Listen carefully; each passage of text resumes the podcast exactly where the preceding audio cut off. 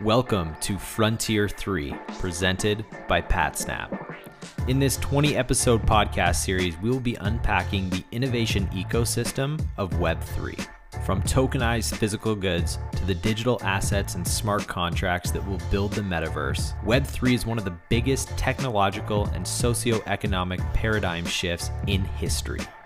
Join PatSnap's co founder Ray Chohan for a fascinating deep dive into how Web3 will fundamentally change how we live, work, and play. Welcome to Frontier 3.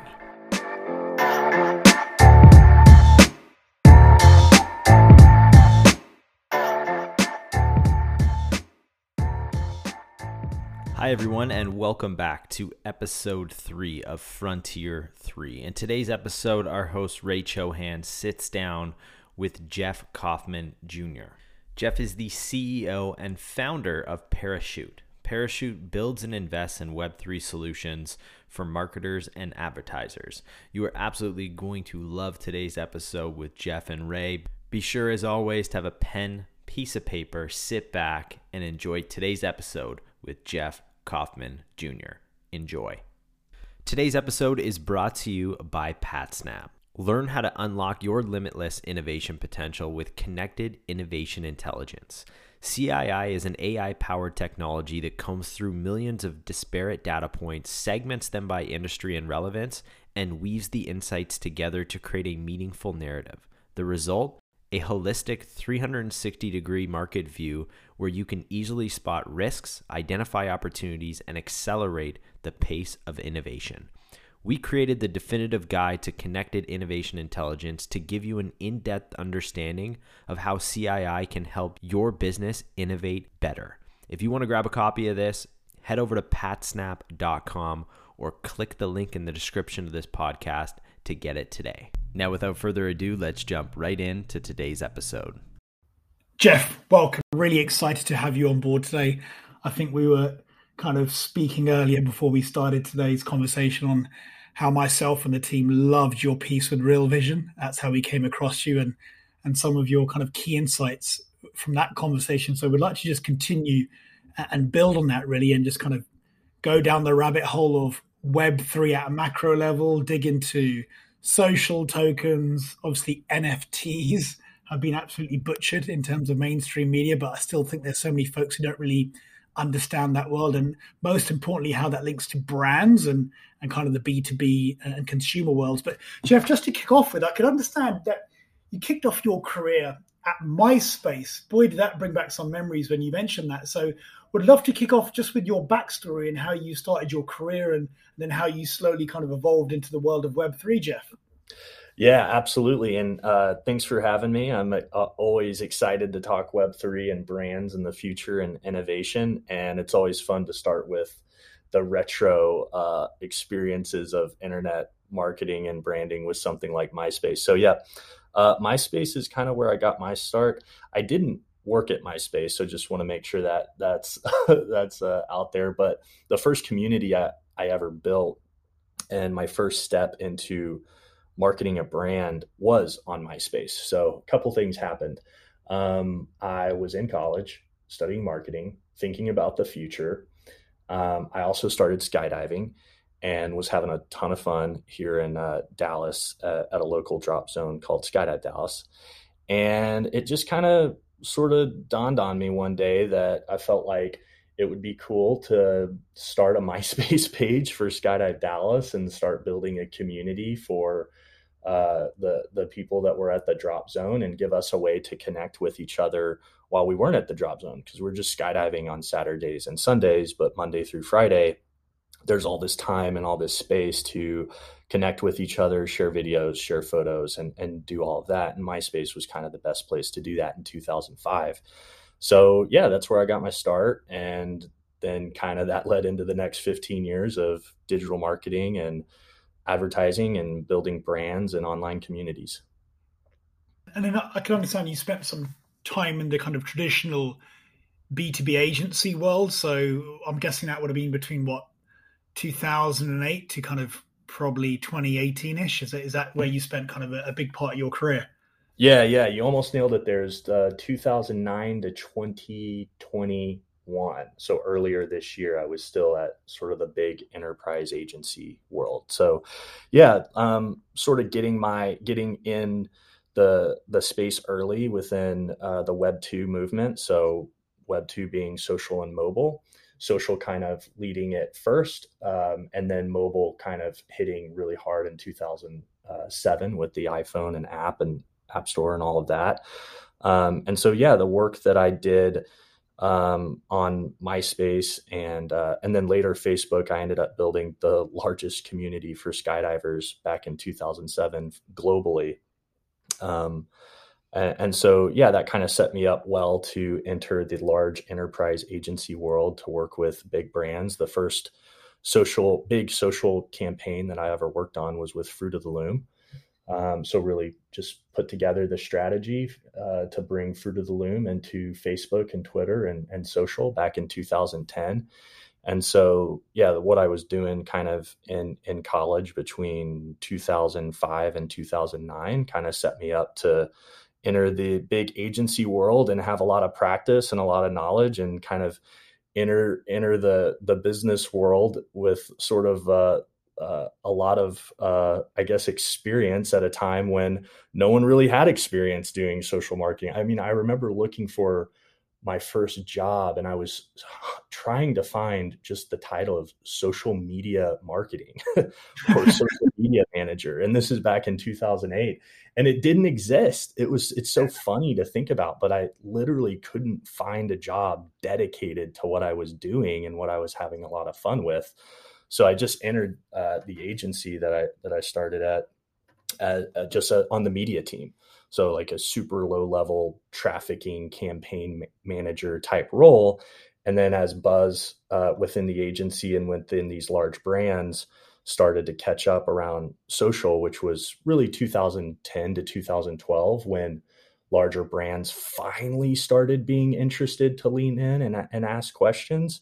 I was kind of right place, right time, had already spent five years thinking a lot about it. And yeah, quickly built out the agency's uh, social advertising practice, ran it as its own P&L and standalone business within the, the larger agency for about 10 years. And so kind of just worked through the entire growth of Web 2 social mobile. And then, you know, it kind of tapered off the, uh, the innovation slowed down quite a bit. Everything between really 2017 and 2021 within web 2 mobile social just was very incremental. There there didn't seem to be any sort of exponential big innovation uh, coming out of the space and i started to look really hard for what was next. Uh, had always been following crypto and and blockchain and, and web 3 but not being a developer not being a finance um, background didn't really understand where my where my uh, where my skill set fit in, but obviously was just super fascinated with how these big ideas, just kind of like Bitcoin and Ethereum, exploded overnight. And anything that explodes overnight, I'm just like, what is this and and what is happening? Um, but somehow came across NFTs and social tokens in early 2020. Okay. Um, and immediately when I saw him, I saw the benefits. I understood the cultural impact that was about to happen. And it just sort of lit this fire uh, that I don't know that I had had since the early days of Web 2. And I just went, put my head down and spent all of 2020 trying to learn as much as I could, meet as many people as I could uh, to just kind of figure out, you know, how was I going to enter this space and not miss this moment. Yeah, it's interesting. So before we dive into Web3 and this potential huge unlock Web3 is promising, just for our audience, because I think a lot of people now, well, not a lot of people, I think people are getting it Web 1, Web 2, Web 3, where I think Chris Dixon from a16z, he done a few great tweets where he's like, Web 1, read only, Web 2, read write. And then obviously Web 3 is read, write, and hopefully, fingers crossed, if it goes our way, own mm-hmm. and has that kind of macro 30,000 foot overview. But from your specific context in the world of brand and marketing and, and, and working with kind of the early generations of communities, what, what, what, what does it potentially unlock in that specific context? Yeah, there's so many things that get unlocked, and this is what makes it so hard for us, everybody, to wrap our heads around, even myself included. But when we look at just macro things of what happens when new technology comes along and sort of what are some of the big signals, new technology unlocks value in areas that we couldn't get to before. And so if there's not value being unlocked, then it's probably not you know the type of innovation that we're looking for. So what's an what's an example of that? And to use some marketing uh, lingo, uh, there's a term called UGC. Are you familiar with that term? No, I should be. no, no, no. It's okay. Uh, but it makes a lot of sense. So UGC for probably 2005 to 2020 was user generated content. Okay. And it was this concept of, wow, our, our, our, as a brand, our customers are creating content and creating ideas and sharing information about our brand. And this is something new that we can lock into. We've never had this sort of two way dialogue and conversation. Um, and that was just fascinating and, re- and uh, actually kind of scary for a lot of brands to lean into this idea of user generated content and allowing your customers to sort of shape some of uh, the conversation and the identity online. But the brands that did it well really unlocked uh, the power of, of Web 2 in a big way. But there's a new version of UGC uh, that's now here, and it's called and it shifts uh, the the terms and and that uh, and that phrase a little bit. So user generated capital. So user generated capital, uh, social tokens and NFTs allow us to to unlock user generated capital. So that's the new uh, UGC, and and and and that's quite amazing because the the value that communities have typically created has usually been captured by an institution, um, whether that's pre internet. Um, and it's definitely visible during the age of, of the internet with, with Facebook and Google, um, and mostly Facebook, meaning that billions of people have used this platform and have created a ton of value for being there and using it but they did it at the expense of the the individuals being the product. You are the product when you when you're on facebook and facebook captures all of that value. And really most of that's because the technology wasn't there for the people using the platforms to capture that value. Um, and so yeah that, that's that's sort of a huge unlock and it kind of plays into what chris dixon is talking about uh, with that ownership uh, side uh, of of what Web three looks like. And really, Web three, um, the best way to think about Web three is we're we now have property rights on the internet, um, and we have digital ownership, and that that is such a big unlock that is just yeah you know that that just gets me super excited. Yeah, and this space is interesting because I'm. And I think I'm probably drinking the same Kool Aid as you, but I actually we're really ultra bullish even on the NFT space and social token space going into 2022 because we know there's going to be a correction generally at the macro level in markets. But th- there's one force which I think is carrying NFTs a lot faster and in a less frictionless manner than others. So if you look at most big brands, especially on their earnings calls, in particular Nike, who are crushing it on the D2C side, right?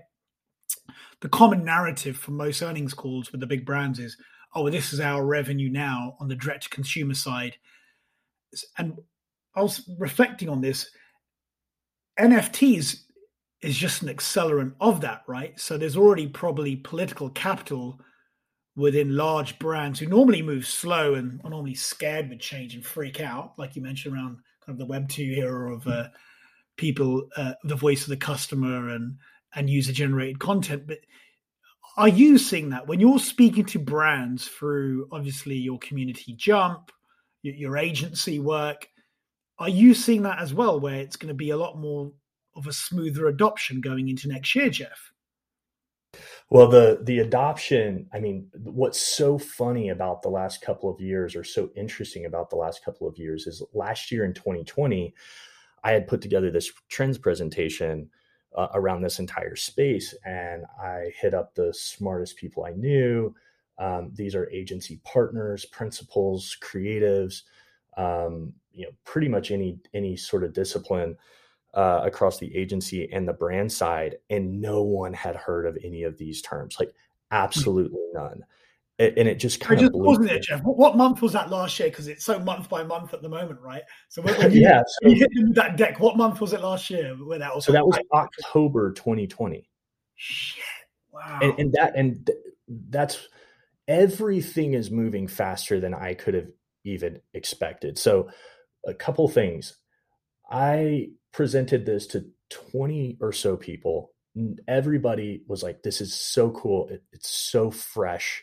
It starts to break down, uh, sort of break through the barriers of Facebook and Google and Apple and, and all these these handcuffs that we've been that's been put on uh, the brands and and the agency uh, people that are stewarding those brands, it, it just starts to break all that down and it gives us a completely new, fresh sort of canvas to paint on to build these businesses and to build these brands and to do what we want to do with brands, which is connect deeply and serve the needs of the customers. Um, and you know, big intermediaries have always kind of gotten in the way of that and forced brands to sort of play in a certain way, and that's caused you know a lot of negative impact. It's caused bad marketing it's caused bad advertising and all of that. So but just last year there's virtually no no uh, awareness of, of of this conversation that we're ha- having and then you fast forward to august of 2021 and you have visa buying a CryptoPunk you have arizona iced tea buying a Bored Ape. you have budweiser buying beer.eth all in the same month and so some of the timelines that I like to work off of in terms of of how fast this is moving, and then to to you know dig into your question about where are we headed. Um, I would say NFTs hit mainstream awareness in February of 2021 when SNL did their skit. WTF is an NFT. And what's fascinating about that is it only took seven months for a publicly traded company to then buy an NFT. Seven months versus if we compare uh, NFTs to Bitcoin, I would say Bitcoin generally hit mainstream awareness in 2013. There was a lot of uh, coverage on CNBC and Fox and sort of this new internet money. Um, obviously, it hadn't hit mainstream adoption, and those are two very different things mainstream awareness versus mainstream adoption. Um, but then if you look at how long did it take a publicly traded company to buy Bitcoin, it took from 20 roughly 2013 mainstream awareness TV coverage to 2020 when MicroStrategy bought Bitcoin, then Square bought Bitcoin, then Tesla bought Bitcoin. So you compare that to the NFT space, and it just shows you how fast culture moves versus how fast uh, the financial side of, of businesses can move. And that's mostly to do with regulation um, on the financial side. So, uh, one of the mental models that I use is that the CMO is going to push harder into Web3 than the CFO. And that's because of the cultural side and, and, and there's not as much regulation uh, on the cultural side as there is on the financial side.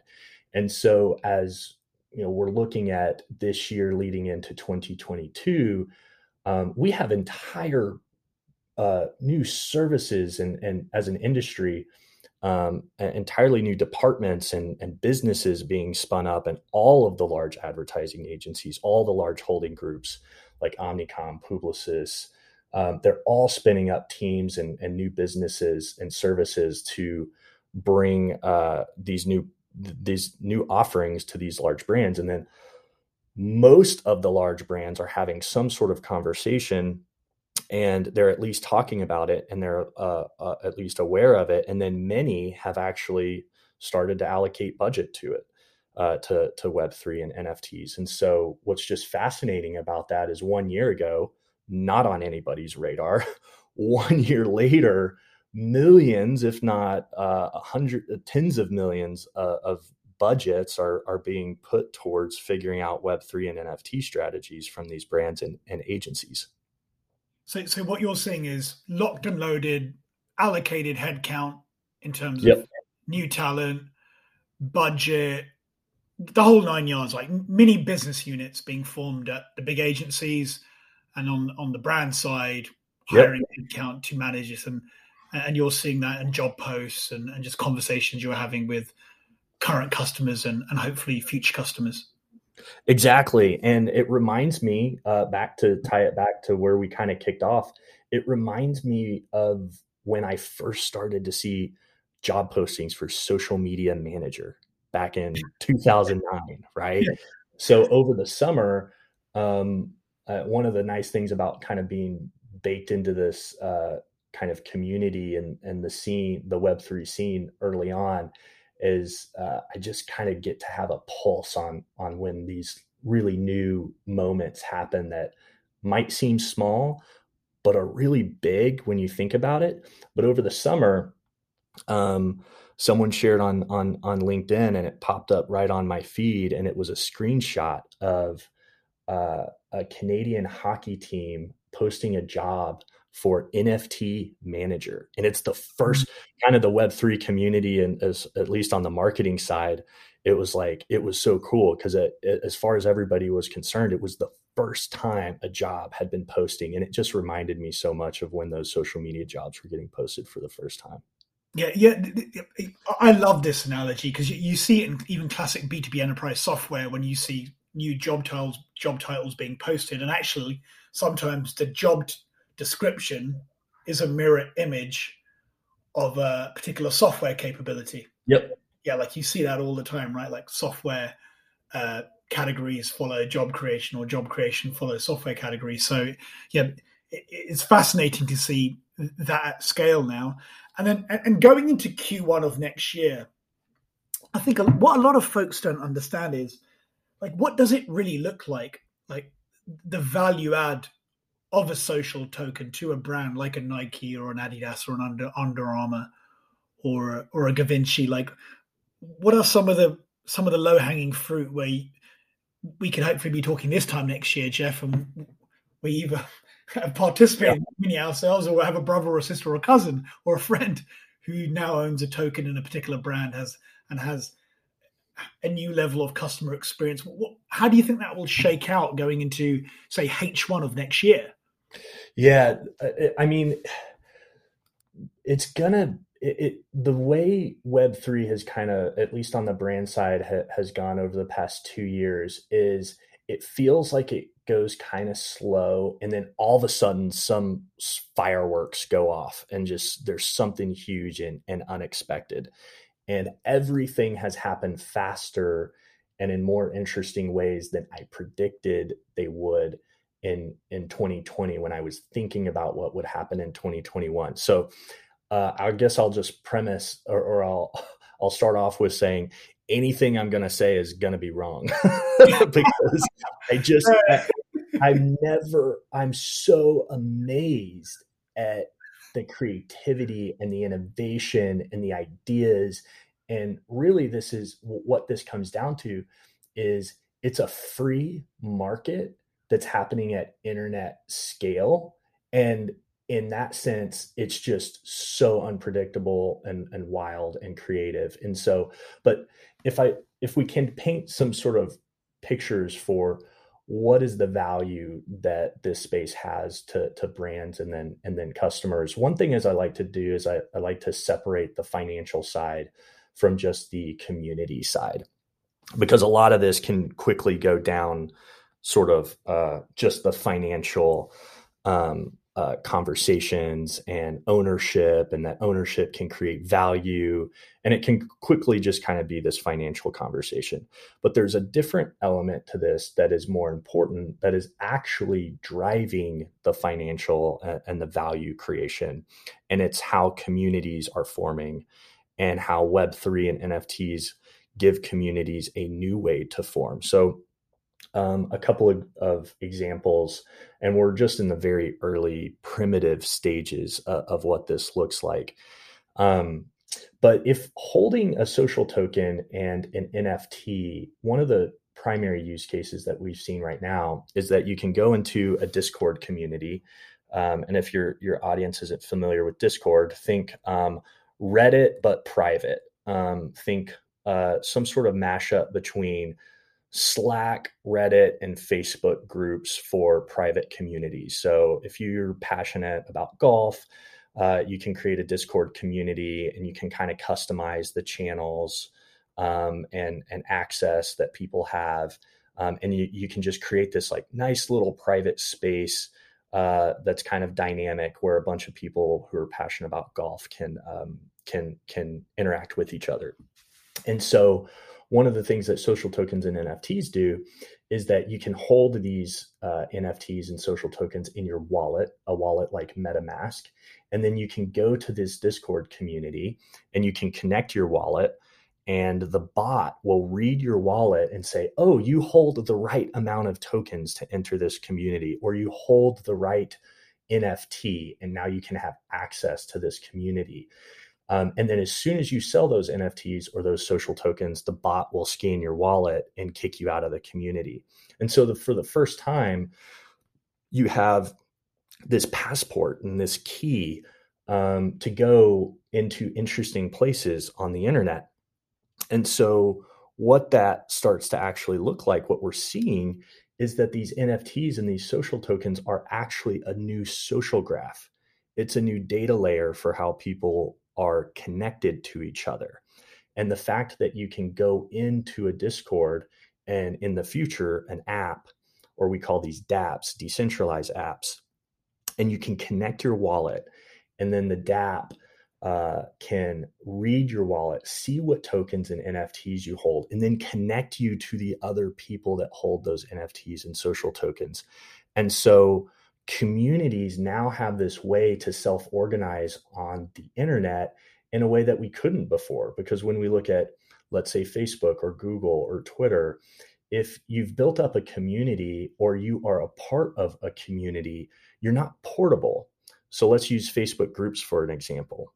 It would be almost impossible for a group of a thousand people or more um, and certainly when we start to get into the tens of thousands of people and there's lots of groups facebook groups with tens of thousands if not hundreds of thousands of people it's virtually impossible for them to self-organize themselves again outside of that facebook group.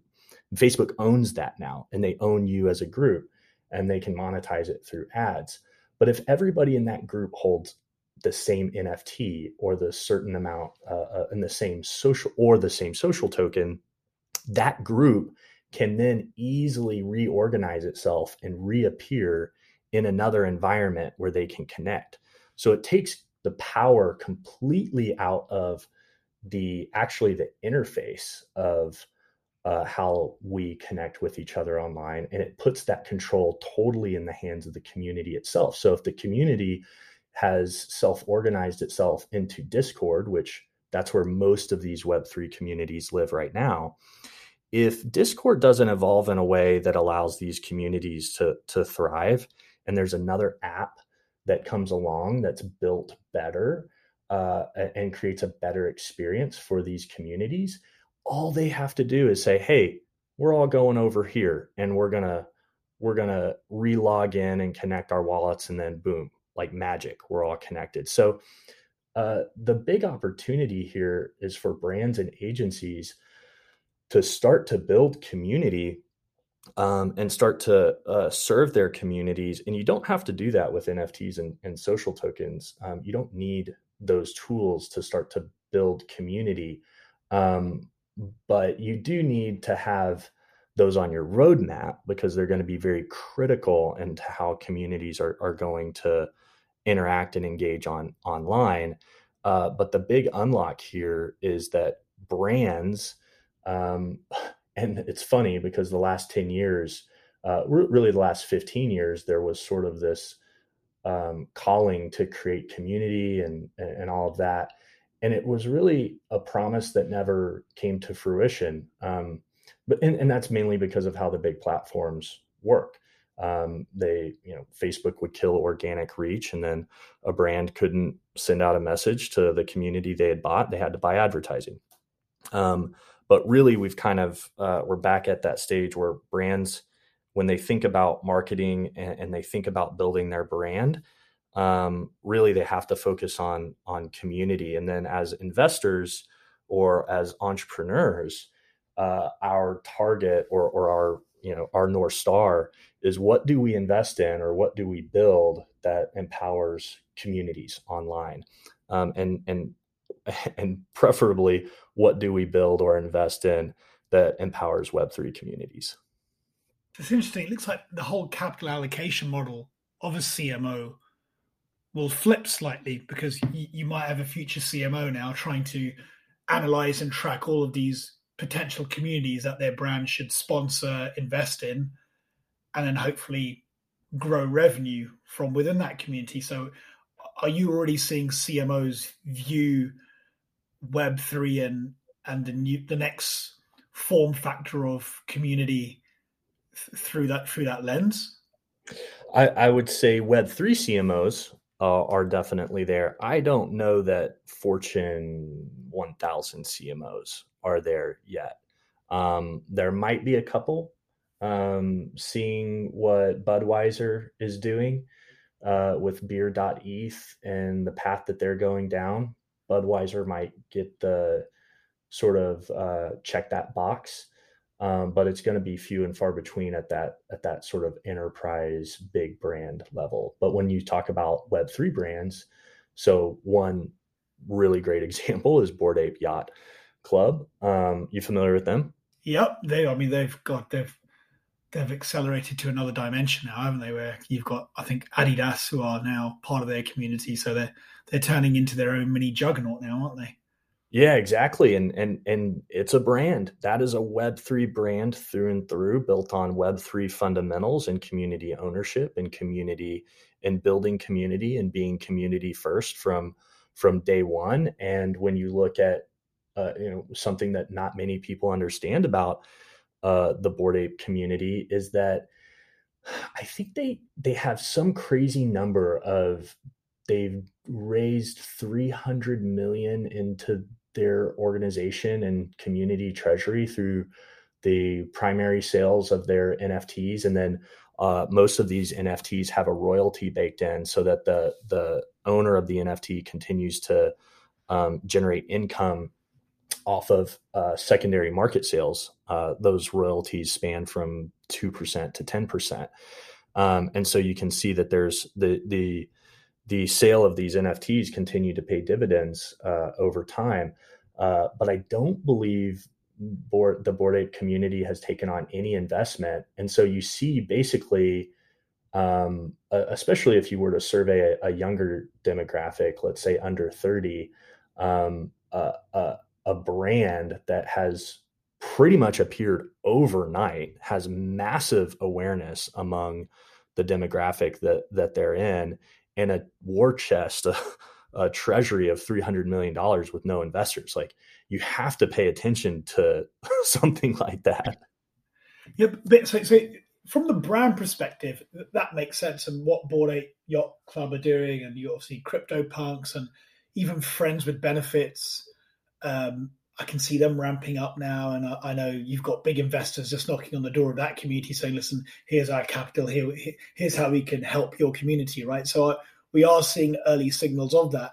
But from the customer standpoint, what are some of the big unlocks there? Because I know there's things like additional benefits, gated access to X, Y, and Z, which which sounds cool, but still quite early doors in the kind of big value add. What what are some of the the big juicy elements you think which will enable enable kind of more of a mass adoption into folks wanting tokens or NFTs linked to a particular brand? Is it is there something new on the horizon which is catching your imagination, Jeff? Well, you know, a lot of what Web3 is enabling are things that brands have wanted to do for a long time, but the, the technology isn't necessarily there. And so, one of the mental models that I use for brands and how they invest their marketing dollars, um, that, that, and this goes back to your question about what's the benefit for the end customer or now member or owner of that brand.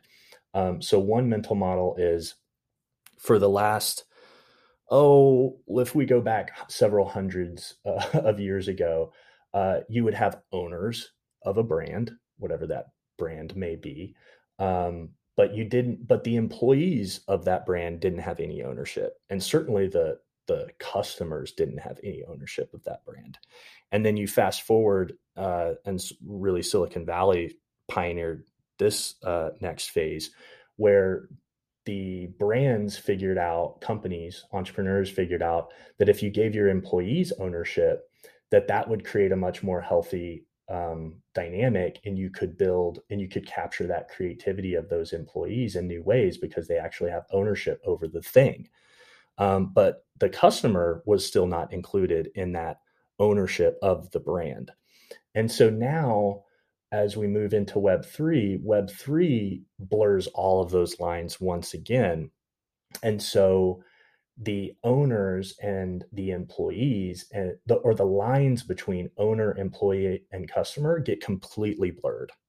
And if you haven't, if your strategy doesn't blur the lines between owner, employee, and customer, then you're really not type, tapping into to what the value uh, of, of Web3 brings. And so what this means for customers, similar to what it meant for uh, employees uh, uh of brands uh, and startups and companies. When employees finally started getting ownership of the thing that they were creating value for, it created a whole new, uh, you know, go-to-market strategy. And so now customers finally can have ownership over the things uh, that they love and, and, partial ownership. And you know that's big because before um, if you were a, a, fan of a brand um, and especially if you were somewhat influential you, let's say you're just a tastemaker sort of within your own uh, mini social network. I'm not talking about an influencer with you know a big online following. I'm just talking about the let's say the the the the family who's just very influential in their community and at their school. And when they come across something that's great for their kids and uh, they're able to share that within the community and neighborhood that they live in it kind of virally spreads uh, from there and so on and so forth. But those customers didn't have any ownership and they weren't able to capture uh, any of that upside. So one of uh, you know being able to tap in commu- into community and build on community but then give actual ownership to your customers uh, is a huge unlock and it unlocks value that we haven't uh, had access to before. And you're seeing early phases of this. So I know that there's some communities who are kind of developing, co-developing product together. So I know Friends with Benefits, I think they developed a particular product which was used to kind of get access or gated access to a certain part of the event in New York, where there was mm-hmm. a big mm-hmm. NFT week uh, event there. So which which I felt okay, that's interesting. Gated access to physical events, video content, maybe early access to the new Jordans, for example, or new Under Armour equipment. So it's kind of th- th- there's that privilege to it, but but beyond that, obviously, this is unlimited composability, right? On what you could build with social tokens and NFTs. So, is is there some? And all of these ones are interesting, but maybe I'm showing my age here. I was like, hmm, this seems like an accretive, nice to have. There isn't that. I haven't seen like this killer mic drop moment where, wow, I really want that NFT because you'll be able to get access to X, Y, and Z, or this is how it could manifest, or am I just seeing it in a different lens? Yeah, I mean, I think everybody's going to kind of experience their own moment where they're just so head over heels uh, around the opportunity to uh, acquire an NFT or these to- social tokens and the benefits that that that then unlocks for you. Um, that's going to be different for everyone. Um, and uh, but I do believe that every single person, like if you just kind of look at humans, we've all organized ourselves around community, and community has been at the at the center of our survival as a species. And so you know when when these nfts and these social tokens start to uh, unlock access into the communities that make you happy and allow you to meet other like-minded people and make deeper social connections uh, then that value becomes very apparent in that moment once you have once you're experiencing that moment of, of access into a community. And so where this starts to get really big and really uh, interesting is how these uh, communities can can form online um, come together create value um, and then and then reform together in the real world, the the IRL. So the term URL to IRL, and so yes, the whole oh you have these tokens and now you have access to this party and this event. Um, cool, like not not like that's interesting, but it's not this mind blowing thing as you've kind of alluded to. But what if that changes where that IRL access is literally an entire city? meaning being a part of this community online and creating this value online gives creates enough value and enough opportunity to literally build an entire city and the only way to access that city and all the benefits of that city is to have these nfts and, and these social tokens then that starts to change um, now there's kind of some scary uh, things to consider with that. But I actually do believe that full one of the things we're going to see probably in 10 years is entire cities be built from scratch based off of uh, these communities that have first come together online through social tokens and nfts holy shit. Now that would be unique. So you might have a community who have a certain belief around education um, sustainability, mobility, yes.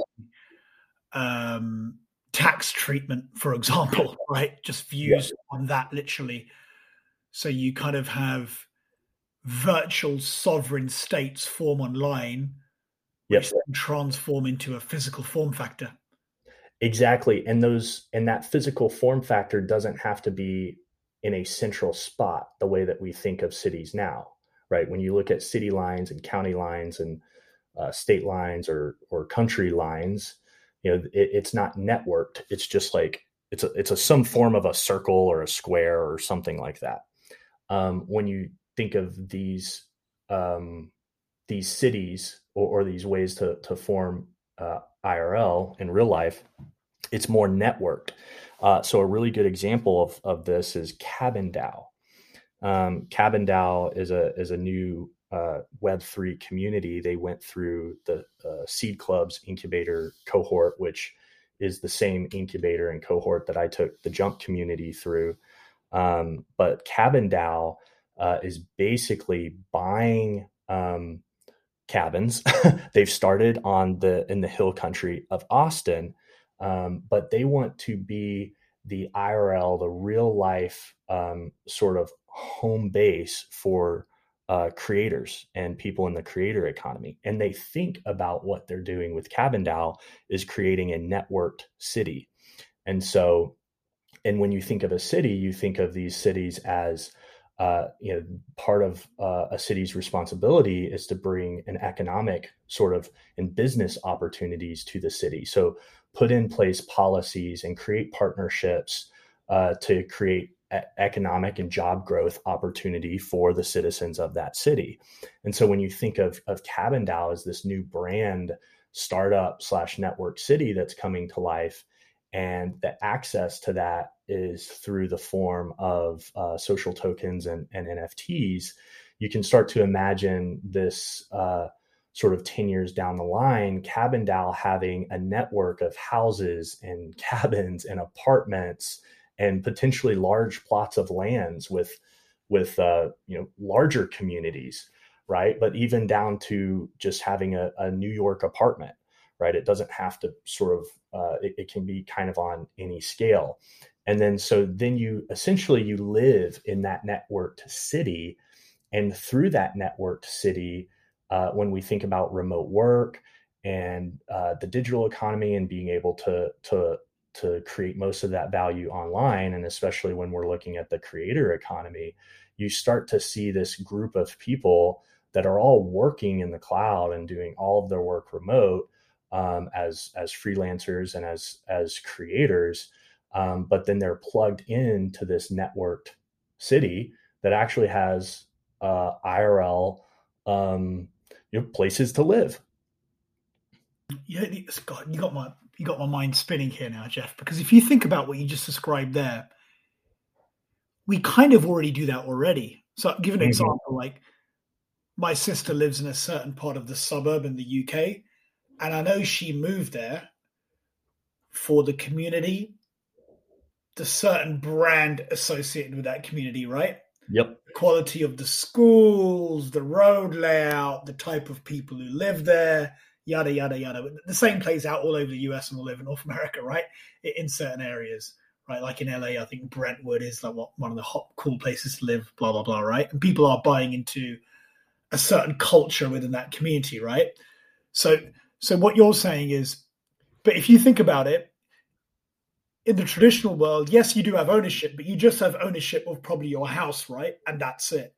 You don't have an overall stake in the entire community and what it stands for.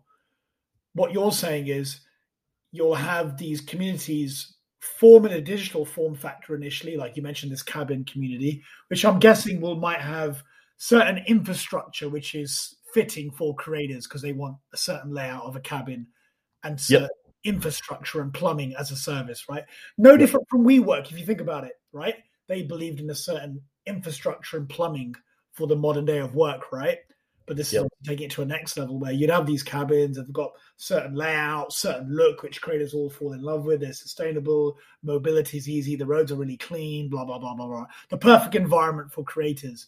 So, in essence, you then have the ultimate advocates of that way of living, right? Because each person who's part of Cabin DAO, for example, they've got equity in the whole mothership itself, yep. not the cabin they own. So then the advocacy, the duty of care to build that community and what it stands for, like you're all in then, right? Because you've got yep. hardcore equity in the long term mission of that way of living. And then obviously, then you're inviting brands to go into it, and then the value goes up. So you're, creating a you're creating a whole new asset class. Yeah, it's. I mean, it's, it's like it's like the the the thirteenth or fourteenth sector of the S&P. It's wild, it, and it's only gonna. It, it's it's just gonna move so fast because when when we look at um, web two, so web one had to be built off the back of traditional media and communications. Then web two had the benefit of, of, of web one and search and email discovery. And now web three has the benefit, uh, the lightning speed of communication and uh, organizing around web two. Uh, with mobile and social. And so Web 3 is building itself even faster than Web 2 did and Web 2 versus Web 1. And so things are just going to get really weird and really strange and really awesome, um, especially when we start to think about online communities forming around shared values and shared beliefs through NFTs and social tokens and Discord communities. But then one day, million million person person networks kind of coming together and starting to put their stamp on the world in real life yeah, example, Jeff. I mean, I couldn't agree with you more. The example you shared with Cabin DAO, I know that sounds a bit far fetched, but if you think about Airbnb pitching back in 2008, right, you had all those investors say, mate, that's crazy. What shit? Sleep would potentially someone who's going to attack me or something like that, or who's got a criminal record. Yeah. People thought Airbnb was nuts. People even for Uber outside of the black cab business, which was more the premium end, the general one was, oh, I don't feel comfortable with that. What do you mean? My phone, who's the cab driver, how they verified? Oh, it just seems a bit weird to me, right? Both of those concepts, more Airbnb was like, no way, I'm not doing that. When I described that to my wife back in 2014, she freaked out. yeah. Oh, Scaled. So if you actually think about Cabin DAO and these other I, I call them like non-skeuomorphic ideas. So skeuomorphic again, butchered from Chris Dixon, who I love. He goes, a lot of stuff right now is basically Web 2 ideas and a Web 3 form factor. He goes, what's really going to explode are the native Web 3 concepts like Cabin DAO, which are just completely different, but just end up being exponential, the ones which kind of unlock brand new value. So, so it, it sort of rambled on there quite a bit, but it, the mind boggles right on how far we can go with this. It it does, and and to kind of think about a couple of sort of behaviors that I think we'll see that just seem so counterintuitive to um, previous generations, probably mostly millennials and above, is this concept of ownership of your home. And uh, I think that we're going to move to a, to a world when we with these sort of networked cities and brands, and we really don't have the words to to describe them. And this is what really gets me excited about Web three, is not as much bringing legacy brands into Web3, but creating the new brands that are truly native to Web3.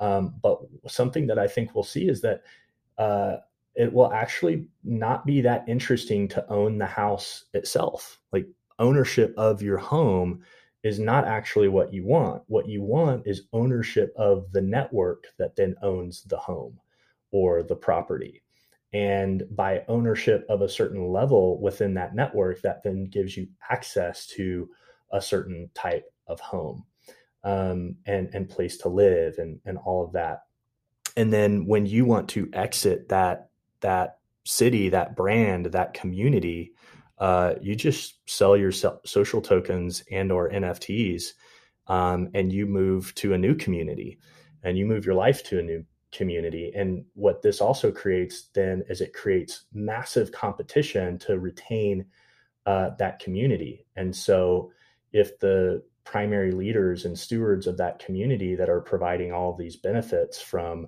everything to jobs to housing to food if they're not being good stewards uh, of that then people will quickly exit and go become members of, of other communities and uh, the liquidity behind moving and exiting cities is is actually going to be quite high. Yeah, yeah.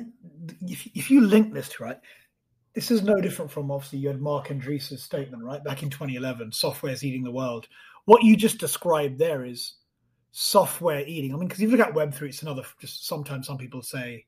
I think Kevin O'Leary said this. He goes, "When I'm trying to explain to boring pension funds and classic institutional investors. I go, forget blockchain, forget Web3, it's software. Let me just simplify it for you. I, I quite mm-hmm. like the way of just simplifying that for certain folks. If you look at Cabin DAO, I know we've talked about Cabin DAO quite a lot, but really what you're doing there is, like you said, it's not really about the house, your cabin, that's the hardware. What you're really buying into is the software. No different from when we buy an iPhone or I wear a Whoop device. The device is yeah cool. The sensor slightly. Yes, you're connecting some dots there. Yes, I haven't even made that analogy, but what you're saying there actually is spot on. Yeah, it's the software, right? It's the upgrade. So if we live, say, us two are neighbors in a certain community, and both of our partners believe in a certain type of education for our kids, we're both into intermittent fasting. So we like certain types of whole food stores near us because we just like that type of lifestyle and then we like this certain type of physical training. We, as Jeff and Ray, are are brought into that way of living. Hence, why we have that NFT and we and why we live in that community. So then we expect all the services to come into that community to match our desires. But if yes. you think about it right now, you can live in a lot of areas and think, "Holy shit, why is that place opened? It doesn't really match the desires of the community." That happens. Right. It's happened in my area. Me, me, and my wife were driving the other day, and we saw a shop opened up. And we're like, oh, it's not really we're not going to eat there. That's not really fitting of the area we live in and what we're really into. Right. And then so so now if we wrap that back to sort of legacy brands, um, legacy brands, their challenge over the next 10 to 20 years are start are, are and you actually said this earlier is to figure out how these online communities are forming where they're building, where they're moving to, what their values are, what their needs are, listen to them, and then become partners with them and helping them sort of achieve their desired life state. Um, and then building the products and services uh, that they need. and, and, there's another term in here that uh, has kind of been a mental model for me is uh, the concept of SaaS, and we've typically thought of that as software as a service. Yeah. But a new version of that is uh, uh, uh software as uh, or staking as a service. So flipping that around instead of software as a service, it's staking as a service. Have you heard that? I know there's people staking their assets now um, with, with various protocols, but but staking as a service linked to software as a service? No, but please go ahead. Please, please explain. So, so staking as a service meaning uh, you acquire uh, a certain type and a certain amount of NFTs or social tokens, and you stake them to acquire services. So right now, staking is just to generate yield. Um, and uh, when we're talking about Web three, so I stake a certain amount of assets, and then I earn uh, I earn something, um, uh, some other token right? It's very financial in nature. But think about staking as a service to unlock video content or staking as a service to unlock the housing that you have access to or staking as a service for uh, the fitness membership that you might have. So, so, what you're saying is the things that you're passionate about that you own. Mm-hmm. Say, for example, I'm, I'm, a, I'm a huge, I'm a big fan of Whoop, and Whoop, I think, should have a Web3 DNA because they've got a great community within the Whoop band. Um, so I participate in that Whoop community. I say in the new world, I've got X tokens. I stake my Whoop tokens, and I stake them for what what more additional services or or some form of value add. Is is that why I would stake my Whoop tokens? Exactly, exactly. And so the business models that we have evolved over centuries in the last hundred years first it was sort of trade then you had transactions meaning i have this and you buy it for x and then the internet and and software subscriptions um, well we had magazine subscriptions and, and whatnot before but really the internet scaled up this idea of a subscription model mm-hmm. um, and then now we have this staking model. So subscriptions aren't going anywhere, and one time transactions aren't necessarily going anywhere, and just trading one good for another good isn't necessarily going anywhere. Um, so we're still going to have those, but layered on top of all of that is uh, staking. And so I believe that the highest benefits that you will get from a brand, and so if you're building a brand, this is what you're thinking about the the the largest benefits that you're rewarding your customers with are going to come through staking. So if you want the most premium X, Y, and Z, or the highest level of service from X, Y, and Z brand or city or whatever, um, you're going to acquire enough of those tokens or NFTs and you're going to stake them and then you're going to unlock that. Um, and then there'll be tiers down from that, meaning if you can't acquire enough of that brand's uh, token to stake, then you can subscribe. But you're not not going to get the full sort of um, experience. You're going to get a, a, a sort of a, a, a, tail, a, scaled back version of that experience. Um, and so that that yeah that subscription then becomes still part of that cash flow that all businesses need um, and then there's going to be sort of one-off transactions um, so if we think of, um, let's use Amazon for example. If Amazon's successful, sorry, Jeff, just pausing there one second. Sorry, before you dive in. So for the Amazon example, so that staking example.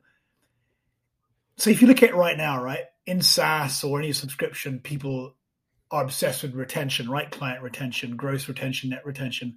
What you're saying with staking as a service, it's like this higher definition version of customer loyalty Exactly. You might say to me, Ray, you've got X number of Whoop tokens. Your day is really good. I'm like, yep, love Whoop, Jeff.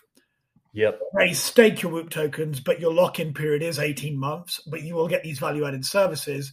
So then in the future, if you've got me more people investing in the Whoop brand, you can say, guys, their community love them. They have nearly 70% staked and locked in for 24 months. Yep. So and, higher definition retention and, and perception of the value of that community. Yeah, and exactly. And the what's so massive in terms of benefits to those customers that are staking there and this is goes back to the lines being blurred between customer owner and employee. When you start to tap into that really passionate group of people that are willing to acquire enough of whatever it is to then stake and unlock those services they are now owners because they can sell that stake at any time um, and they're they certainly turn into employees and salespeople because they love to talk about all of the services and things that they have access to. And so this is where you start to blur the line between uh, customer, owner, and employee. I mean, it, it's endless, isn't it, on the composability on what's possible with yep. just the f- form factor of NFTs. I mean, NFTs right now, you got to view them like like in Web 1.0, they're just a web page at the moment. What that could evolve to, like, is limitless. Like, who would have thought back in 99? I'm old enough to know this, and uh, I'm guessing you might be.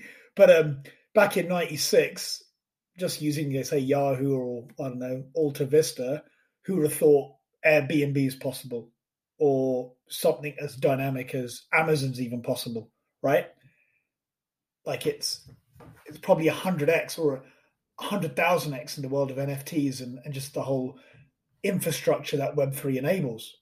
It it is, and and when I think about something like Uber and Amazon and uh, Airbnb, if they can if if they can get around the regulatory uh, issues and be comfortable with it, which I think they will, and and uh, certain governments across the world will allow this to happen you start to imagine that one day um, you can stake uh, a certain amount of Airbnb and NF uh, Airbnb social tokens and or NFT tokens and essentially unlock a certain amount uh, well unlock 365 days a year of of being able to stay in Airbnb locations um, at a certain tier um, if you're if you're willing to stake enough um, and that's how you quickly become an owner over uh, this like housing network. And then if you can't afford uh, that number of uh,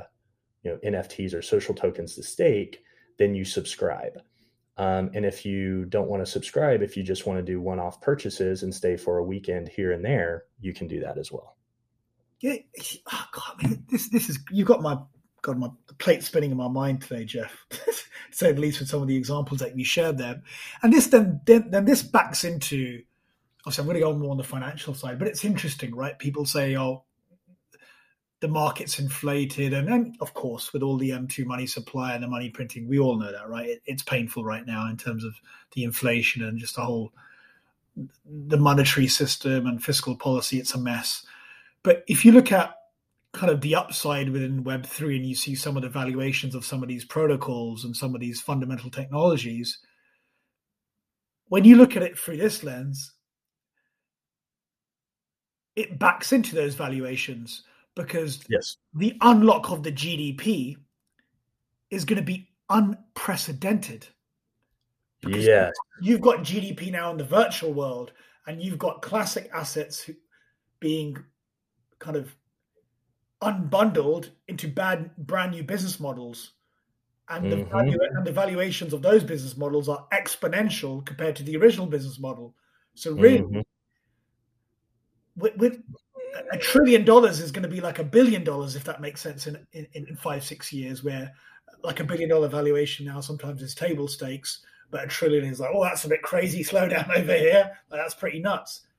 It's not going to be nuts in in four or five years maybe no, I, I, don't think it will be, and that's one of the things that you know ha, has me so excited, and one of the reasons I was willing to sort of just uh, walk away from the the very nice P and L that that I built at the agency that I was at before to just figure out this space and uh, you know build a community and be a part of it because I firmly believe that the GDP of the virtual world will will just make the GDP of our physical world look like uh, just pennies. I, I, mean, there's just so much value to be unlocked, and it's really it's really going to change. I mean, our if we just go back 40 years ago and we compare 40 years to now, it's just wild. But as we sort of go out into the future, I do believe that we will be staking our assets for access to virtually everything. Um, I believe that you will, a lot of people who are able to acquire enough of, of these assets to then stake, you won't pay for food. You won't pay for your cars. You won't pay for your transportation. You won't pay for your plane tickets in terms of one off um, transactions or even subscriptions. You actually have the opportunity to stake uh, the right NFTs and social tokens and assets, and then you just unlock all of that. Um, and then you you you know the more that you contribute to the community and to the network, the more that you can eventually own to stake more and unlock more. Um, and it's just going to be wild. It's like a whole new level of flywheel. I think Yat Siu, yep. founder of Animoca Brands, who I, I, think is, is really interesting organization and a great founder, he described it as obviously you, you have universal basic income, right? The old form, mm. but really Web3 unlocks universal basic equity. Yes, yes, exactly. Yeah. And, and I think, I hope that we get into a more positive sum sort of type of an environment, meaning because you own – because you have the opportunity to own equity in the network and in the community and in the housing and transportation and all of that that anytime that we've seen individuals go from renters to owners or you know, just that concept alone you see a much higher level of, of care. And so i hope that this dynamic is going to cause um, you know people and humans to be much more mindful of the communities that they're a part of and the products and services and literally everything that we build as a as a species uh, that will be more mindful of it because we have ownership of it. And because our work we can acquire ownership of it through the work and the contributions.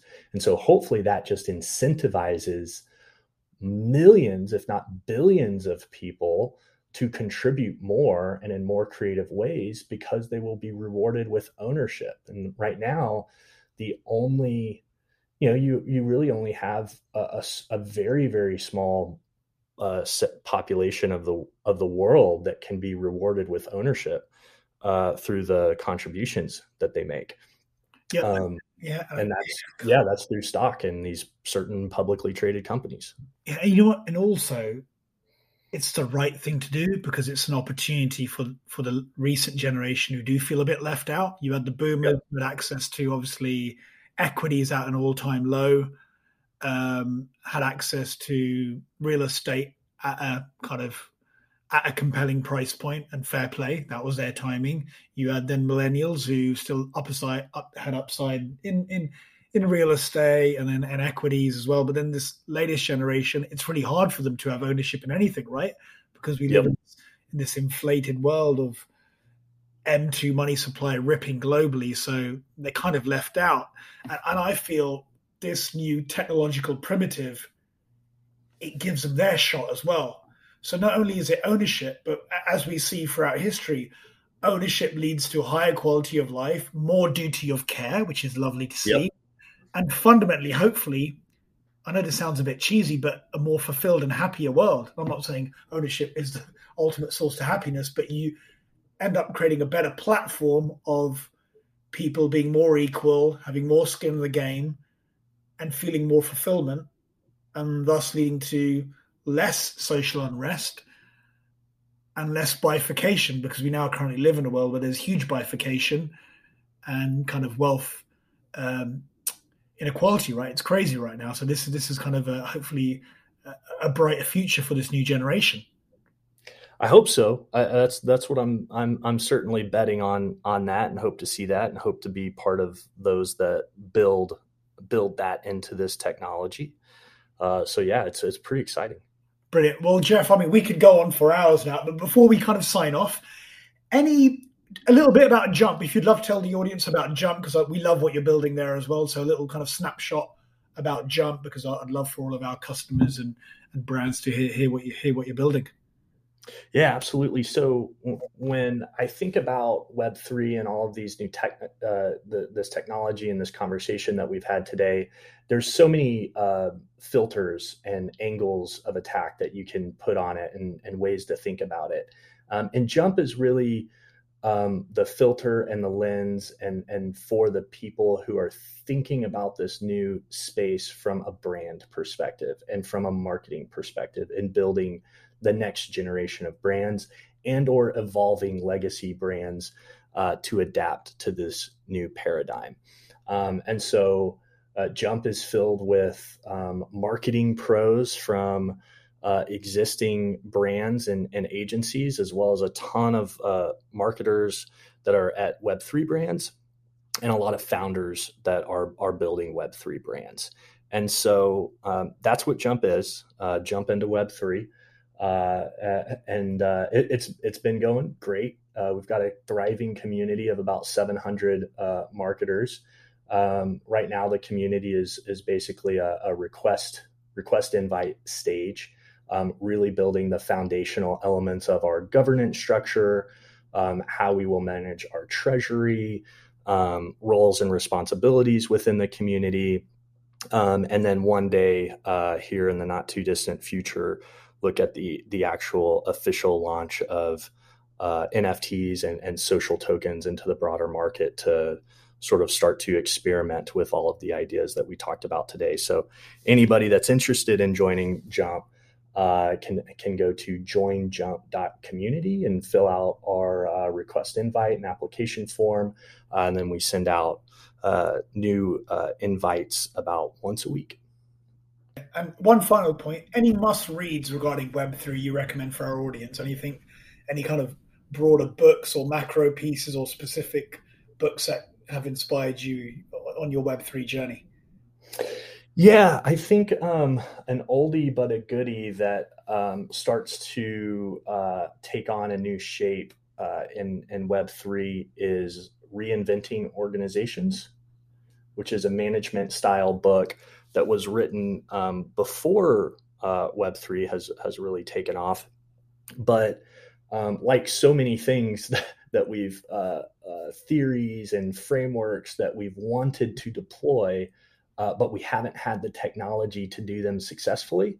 Um, you know, this book kind of fits into that. So a lot of great ideas and a lot of great thinking, um, but uh, I think when you read a book like Reinventing Organizations and you think about how you know, current companies are structured, the current relationship between customers and employees and owners, it gets really hard to maybe implement some of these strategies. But then when you go back and you read a book like this, and then you apply the technology and, and and, what web 3 unlocks and you start to look at it through through that lens then uh, a book like Reinventing Organiz- Organizations kind of takes on a whole new light. Awesome. Well, Jeff, thank you so much. It was pleasure having a conversation. Hopefully, we can do the same again this time next year and see how far the community has come. Absolutely, that would be great. And thank you for having me. And good good luck on your own Web three journey. It's going to be wild. Cheers. Thank you, Jeff. Awesome. And that is it, everyone, for today's interview with Jeff Kaufman Jr. First, I want to thank Jeff for taking time out of his schedule and sharing his wisdom and insight with the audience today. If you enjoyed today's episode, be sure to hit that subscribe button. If you love today's episode, share this out with a friend or colleague. Again, for listening to today's episode, you can grab a free copy of the definitive guide to connected innovation intelligence, where in this white paper, we're going to explore what connected innovation intelligence is, who's it for, and how the world's top disruptors are using it to win in hyper competitive markets. To download this copy for free, again, go to the description of this podcast, click the link, and grab your copy today.